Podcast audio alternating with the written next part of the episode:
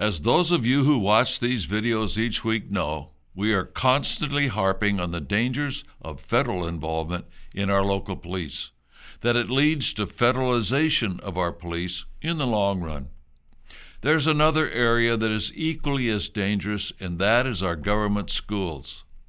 The Marxists long ago took over the teachers' unions and advocated for the federalization of the schools. Now they say that they come under the protection of the United Nations. Both of the largest teachers' unions in America, the National Education Association and the American Federation of Teachers, belong to Education International, or EI, which works with UNESCO, the United Nations Education Initiative. The EI was formed by an American leader in the Socialist Party, Albert Shanker, and he served as the first president of the organization. The historic socialist connections to our educational system are frightening. If you want to know more about the Marxist background of teachers, I encourage you to read my book, In the Shadows of the Deep State. It will show you the modern influence of Marxism in the schools. For a more historical look, which even predates Horace Mann, read To the Victor Go the Myths and Monuments. Now back to the subject at hand, which is the devious manner in which the Marxists get conservatives to support their education initiatives. As you become more familiar with the Marxist tactics, you will readily be able to see them in their policies, curriculum, and even the funding. Fortunately, parents across this country are waking up to what's happening in our school systems. As a result, parents are opting to have their children educated in private schools, charter schools, and homeschooling programs. These systems can be a further burden on the parents on top of the taxes they already pay to keep the local schools in operation. In many states, it is usually the most expensive item on their property taxes. Look at your annual tax levy that you are required to pay, and you will see that this is likely the case. Because of the added financial burden, I've heard some say that it is unfair that parents have to pay twice to educate their children.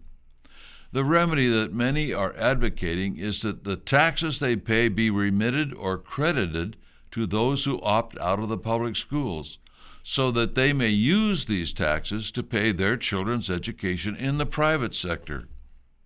This can be a very slippery slope. Remember, once the government gets involved in paying for the education of such private systems, soon the government will start to impose their will on these programs.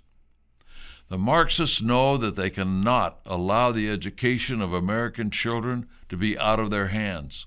They must control the process in order to make all students into nice, docile Marxist minions. This is what they are doing in the regular public school system. They will do the same for independent systems by indirectly controlling the money that is building the homeschool and private school movement. You will see it done through the taxes that will be credited to the independent schools that many parents are escaping to. At first, it can look to be a good system, but gradually controls will be imposed, and sooner or later, the government will control the homeschool movement and all private schools and academies with the use of taxes.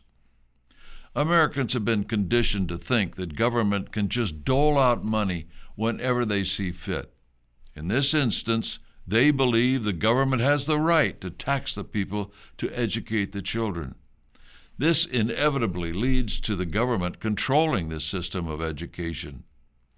The conditioning of people in this regard will carry over to any new system of paying for education, whether directly into public schools or private schools. This conditioning will ultimately lead to government control over all schools. As of today, the government only controls the public sector. Government is heading in the direction of either eliminating the private sector or at least controlling it. Parents who educate their children outside of government indoctrination today are saddled with a double burden financially. If they accept a rebate or credit to use in the private sector, they are setting the system up to be controlled in the long run. What the government finances, it will control. It is that simple.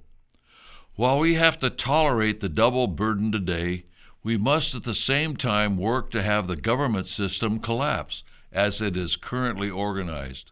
It is really the only way to save our children from the Marxist indoctrination.